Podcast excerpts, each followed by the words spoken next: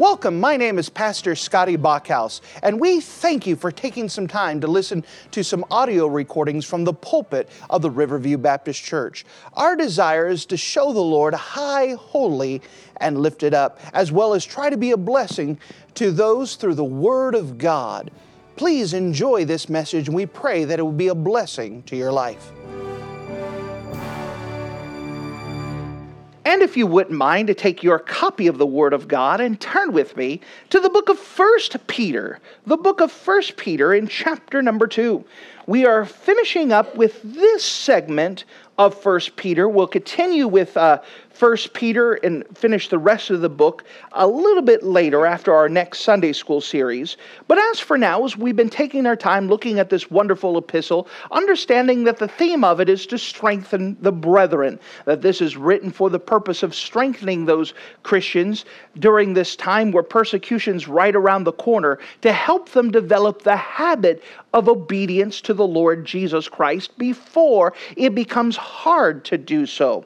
And in chapter number two, we see this theme even more pronounced of keeping our eyes on Him. So notice with me, if you don't mind, the book of First Peter, chapter number 2. The book of First Peter, chapter 2, and notice with me in verse number 4. First Peter, chapter number 2, and verse number 4, the Bible says this To whom coming, as unto a living stone, disallowed indeed of men, but chosen of God and precious.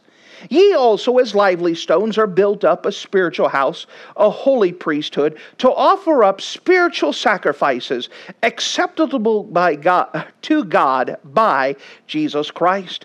Wherefore also it is contained in the Scripture Behold, I lay in Zion a chief cornerstone, elect, precious, that he that believeth on him should not be confounded.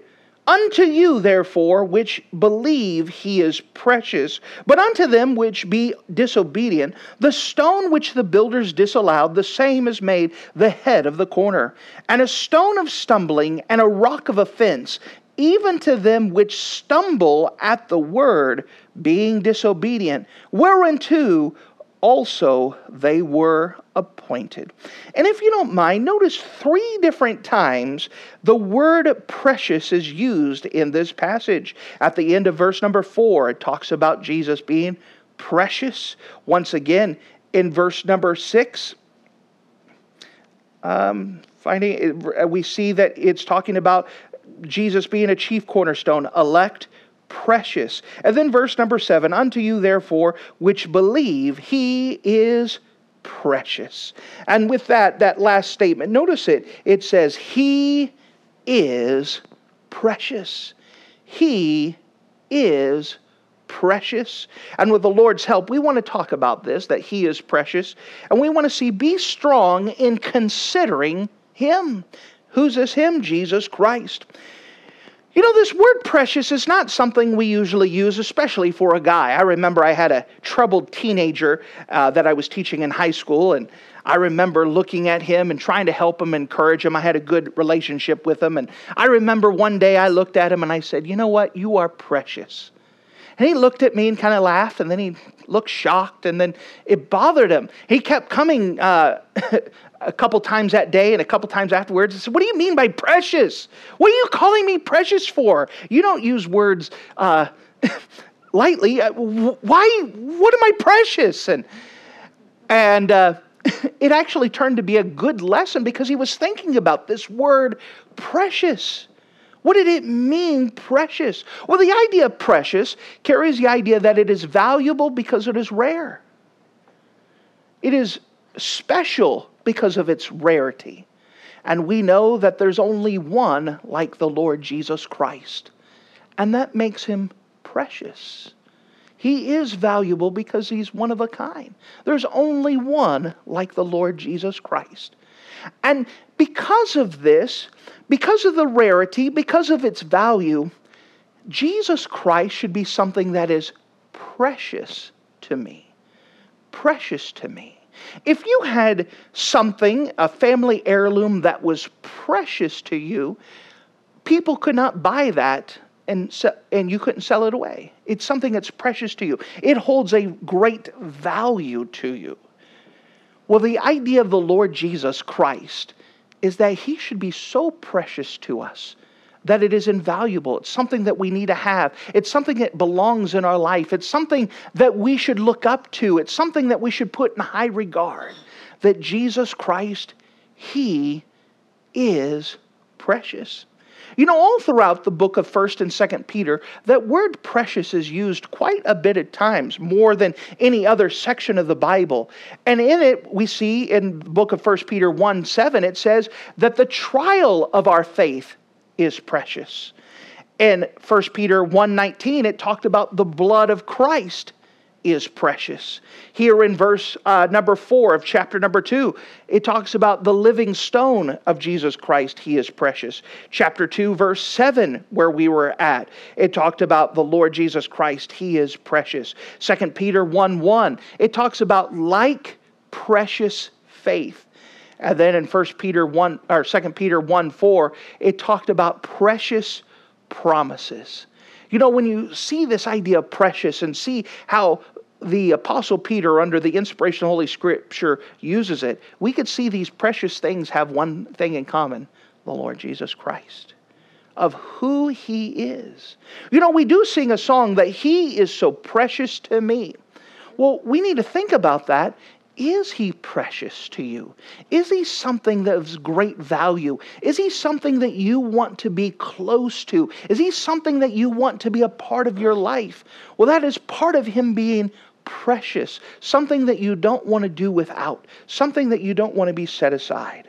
Now, inside of this passage where we're seeing in 1 Peter chapter 2, the Lord is emphasizing the idea that Jesus Christ is a stone. In fact, Peter quotes the book of Isaiah in this. In Isaiah's day, when everything was falling apart, they had a stone they could stand on, and that was Jesus Christ. That was the Lord. That He was this foundation that everything could get built off of. And so, if you don't mind, let's take this passage as we see about the Lord Jesus Christ being precious, and let's look at some things from this passage to learn more about who Jesus is. The first thing we want to point out is our foundation. Our foundation.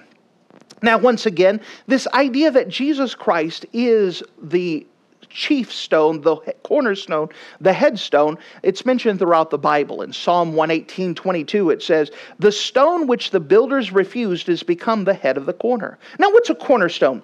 Now, in the ancient world, what they would do is the first stone that they would lay would be the cornerstone of the foundation. And it would be designed to make sure that it was a correct right angle. And they would line up the rest of the stones according to that, that line that the stone had. And so if the stone was off just a bit, let's say that it wasn't a natural 90 degree angle. Everybody know what a 90 degree angle is, right? All right, so it's went straight up and straight down. If it wasn't angled at 90 degrees, maybe it was like 85. It may not look off when you set it down, but when you start building the rest of the building, you'll notice after a while that this whole thing is not straight. How would you like to live in a diamond shaped house instead of a, a square house. Well, things wouldn't sit right and they wouldn't look right. What if you had one wall that was straight and one that was angled just a bit, and it made the house kind of awkward to live in? And so that foundation that everything in the house was built off, that everything the building was off, was based off of that one stone.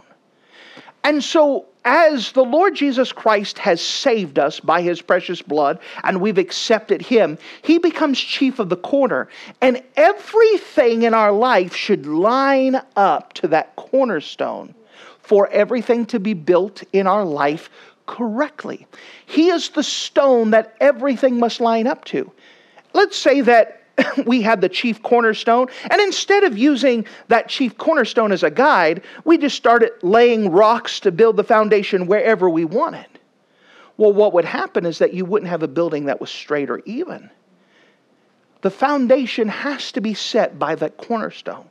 Inside of our life, Jesus must be the one that sets our life in order. Everything in our life should be built on that chief cornerstone, on that foundation.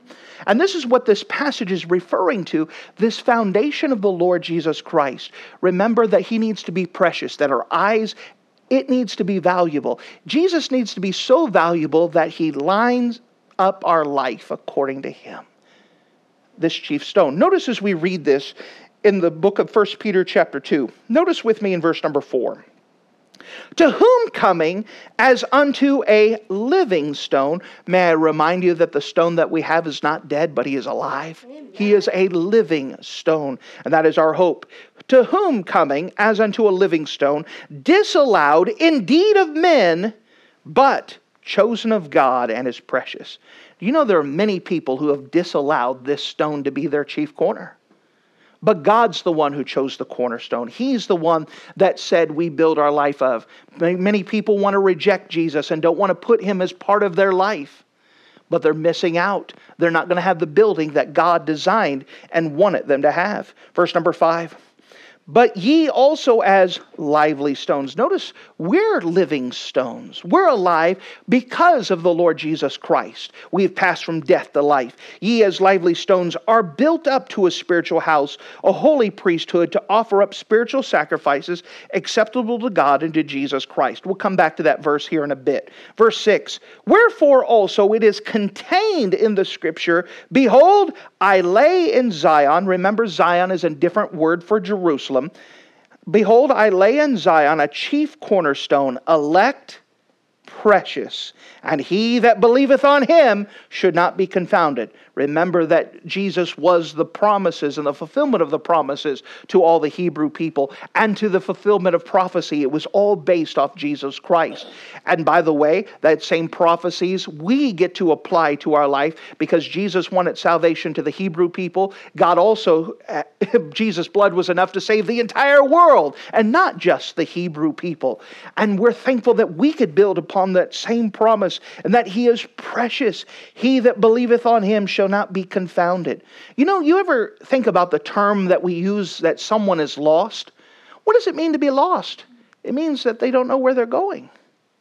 Well, where are we going? We need to be going to where God is, to spend time with Him. That's the whole thing. That heaven's great, but what makes heaven worth going there? That God is there.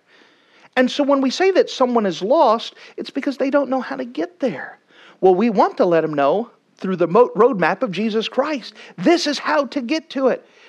And so here we could see that someone who believes on him, Jesus, will not be confounded.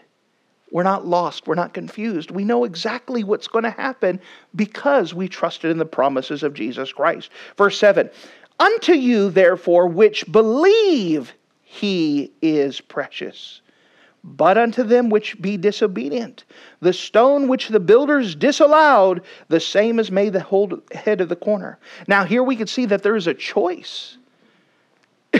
so, we talked about this living stone and that Jesus Christ is the stone and he should build. But the second thing I want to bring to your attention here is our faith. Our faith. Notice again in verse 7 Unto you, therefore, which believe he is precious, but unto them which be disobedient. Disobedient to what?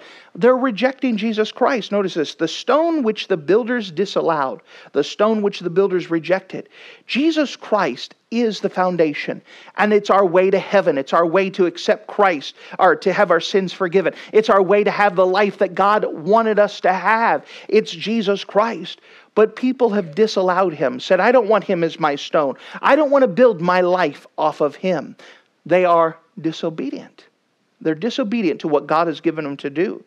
And the same is made the head of the corner. And the stone of stumbling and a rock of offense. Actually, that word offense carries that same idea of stumbling. So, a stone of stumbling, the rock of offense, even to them which stumble at the word, being disobedient, whereunto also they were appointed.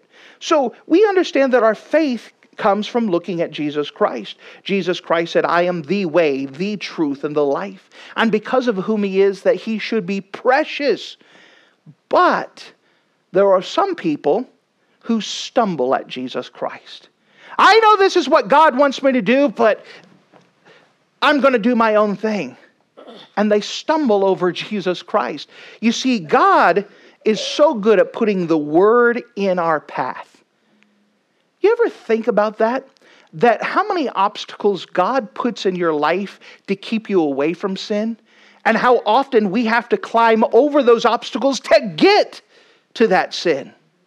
Maybe it's something like a reminder. I'm thinking about doing this sin, and then maybe the preacher says it, or maybe some friend calls and happens to say something about it. And we have that reminder, but I gotta, I want that sin. And so I stumble over that, even though God put a roadblock in my way. I had to go around it. Go. I had to do something with it. It's what this idea of the stone of offense, the stone of stumbling is. That God has put something in our way, put something in our path. Maybe it was just a reminder. Look at him. Look at him. And we're like, I don't want to look at him. I want to look at this thing here.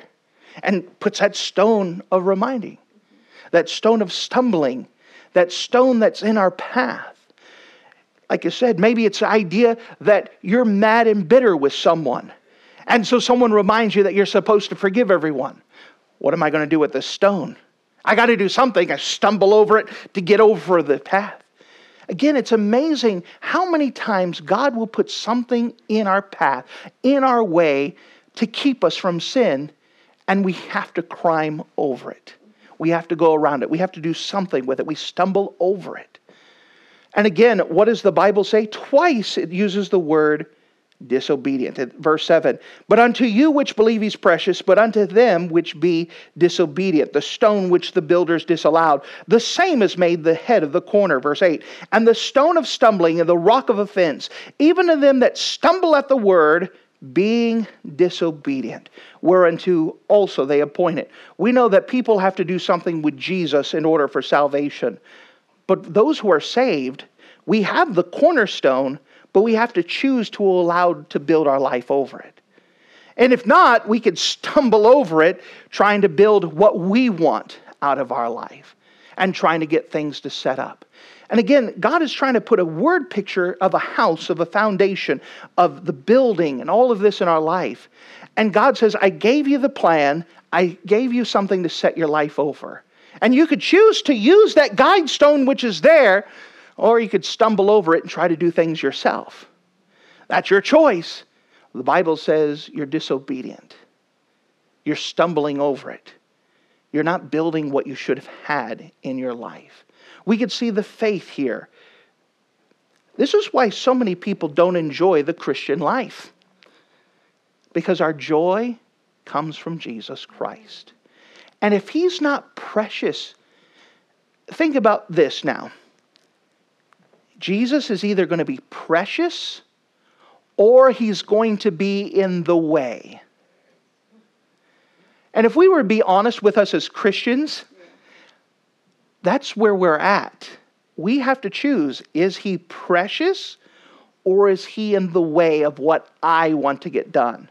Now, I'm a pastor, but I'm as made of the steel, real stuff that you are made out of. And I know that this is the choice that I make in my life, so I'm assuming that the same thing happens to you if we were to be honest with ourselves.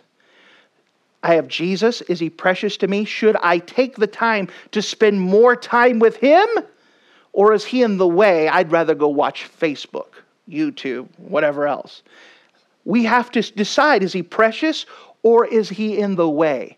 Do we stumble over him? Because we have to do something with that rock. Now, again, this brings it back home. It's easier to look at someone else. You've rejected this cornerstone. It's another thing to understand that we trip over this all the time on a daily basis. And the choice is simple Is he precious or is he a rock of offense, a rock of stumbling? Which brings us to the last thing here our fellowship our fellowship. Notice with me in verse number five. Ye also, as lively stones, are built up a spiritual house.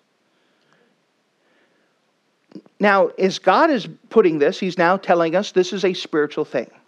We have Jesus Christ, and He is the living stone. And because of Jesus Christ dying for our sins and us personally accepting Him to forgive our sins and for us to set those aside, now we've made living stones, lively stones and that we're going to be placed together. Again, the Bible uses this illustration in the book of Ephesians, talking about a local church, that we're stones that are put together. We're the building that God has fitted together and built together. And there should be a fellowship. But what is our fellowship based off of? The cornerstone of who Jesus is. Our fellowship should be based off of who God is and who he is. Notice again in verse 5 Ye also, as lively stones, built up to a spiritual house, a holy priesthood. Notice this the holy priesthood. This carries the idea of anyone who's been born again. When you come to know Jesus Christ as your Savior, the Holy Spirit, who is God, comes to live with inside of us. And now, every single one of us have equal access to who God is. Dr. Curtis Hudson, one of my spiritual fathers, he uh, was dying of cancer and he was on his way out when he had a father come to him in a desperate state. And he said, Dr. Hudson, I understand that you're going to be uh, uh, going home to glory soon, that you're going to be seeing God. And Dr. Hudson said, Yes, uh, absolutely, I, I, I am. It's a reality. He says, When you get to heaven, can you ask God to heal my son? My son's very sick. Would you go ask God when you get to heaven, just talk to him face to face? And Dr. Hudson said, No. What do you mean, no? He says, Listen, you have as much access to God right now here in the flesh as I will when I'm in heaven standing before Him. You don't need to wait till I die. You could go talk to God right now and have as much access as I do. Because of this doctrine of the priest or the believer, this teaching, every single one of us have access to God. Every one of us can talk to God for ourselves. Every single one of us can spend time with Him. This is this idea of this holy priesthood. Notice again verse 5 Ye also, as lively stones, are built up to a spiritual house, an holy priesthood, to offer up spiritual sacrifices. Notice this that we are to offer spiritual sacrifices. Now, again, as we're talking about these that we're a spiritual uh, building. We have a priesthood. We have a spiritual guide stone. We're also supposed to set up spiritual sacrifices. Now, we understand there are real sacrifices we can give. We can give of our fin- finances, we can give of our talents. But here is it spiritual sacrifices. What are these spiritual sacrifices? Ourselves. Romans 10, uh, 12, 1 and 2. I beseech you, therefore, brethren, by the mercies of God, that you present your bodies a living sacrifice, holy and acceptable unto God, which is your reasonable service. And be not conformed to this world, but be ye transformed by the renewing of your mind, that you may prove the good, perfect, and acceptable will of God. That because Jesus is precious and because we have access to God, that we should also offer spiritual sacrifices of ourselves. God, this is your building, this is your plan. You put me where you want. I'm not going to say where I'm supposed to be. You put me where you want me to be. You place me in that position. You put me in a place where I can be a best help. Lord, if you want to be, me to be a door, I'll be a door. If you want me to be the doorkeeper, I'll be the doorkeeper. If you want me to be the roof, I'll be the roof. If you want me to be a pillar, I'll be a pillar. Lord, you put me in a place. Now, we understand we're talking about a spiritual house. What we are trying to imply that everyone has a part to play. Everyone's important. Can you go to any part of this building and say, you know what? That's really not that important. Well, everything has a function in a building. Even if it's to sit there and look pretty, that has a function. Aesthetics are important, walls are important, rugs are important. And we understand that God will remodel and God will do things, but everything has a function. Everything has a purpose. They're not all the same purpose, but we can allow God to put it the way that He designed it. He's the master builder, He knows how to put it together. Our part is because He's precious and because He's the cornerstone to allow God to put us and snap us to the place where we are supposed to be and allow God to have the choice that we just offer the spiritual sacrifices. Again, verse 5 Ye also, as lively stones, are built up into a spiritual house, a holy priesthood, to offer spiritual sacrifices, notice this, acceptable to God by Christ. We are to offer ourselves as a living sacrifice, holy and acceptable unto God. We're supposed to be acceptable. We know that in building there are some unacceptable pieces. You could get some scrap pieces and you look at the two by four and look down and it's come from Lowe's or Menards and it's all twisted. For those of you who build, you understand. You have the twisted wood or the one that's all knotted wood. All right, well, this isn't the best piece to use. God wants us to be acceptable, something that's not trash. Uh, I, I once was at a place where they bragged about the church being uh, trash diggers. They would go into the dumpsters and pull out other people's stuff. And yeah, there's some good stuff that you could pull out. It's amazing what people will throw away. However, doesn't the house of the Lord deserve good stuff? Not leftovers or secondhand or holey stuff or it's almost like all right we're going to have a can drive and we're going to give to the missionaries and everybody gives the lima beans and nobody gives the good stuff and it's the leftovers well if we do that with physical stuff isn't it quite possible we end up doing it with our spiritual stuff? That we give our best to the world our best to this and our best to this our best to our hobbies our best to this and then god gets our leftovers. God says i want this sacrifice to be acceptable. And god wants to use you God wants to use you as you are, and He wants to help make you and stuff. He does not desire for you to go ruin your life, twist it all up, and then finally, when you're old on your deathbed, now I want to be used of God. He'll be glad to use you, but you could have been more effective earlier. Does that make sense? Now, I'm trying to say is that God could use you as you are. God's given you health and life and strength, that we should be acceptable, not give Him the leftovers. He is worthy. Now, why? Because he's precious. He's precious. So the question is Is Jesus precious to you, or is he a stone of offense? Is he a rock of stumbling? He's either precious to you or he's in the way. Now, next time you start get tempted with sin, and that will probably be soon, maybe even before the service is over, who knows? Yeah you're going to have to make a choice. Is he precious or is he in the way? This is one of the ways that will wake you up to sin and wake you up to your own thinking.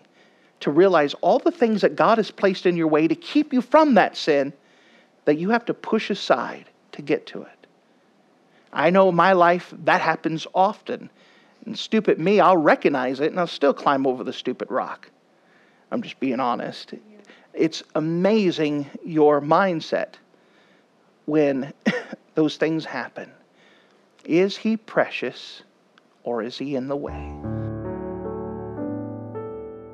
Thank you for listening to this audio message. This is Pastor Scotty Bachhaus, and I encourage you to take this information that you just received and make a specific decision to follow after the Lord. If you don't know Jesus Christ as your Savior, let me beg you to take the time to receive Jesus Christ for the forgiveness of your sins. If you are saved, I encourage you to make a decision in your life to help you get closer with the Lord. If there's anything specific we can do to be a blessing or to pray for you, we encourage you. Look us up on the internet at riverviewbc.com. Once again, that's riverviewbc.com. Or if you would prefer to call us, you could give us a call at area code 920 530 6308. Once again, that number is 920 530 6308. If there's anything we can do to be a blessing or an encouragement to you, please let us know. We would love to make ourselves available. Thank you.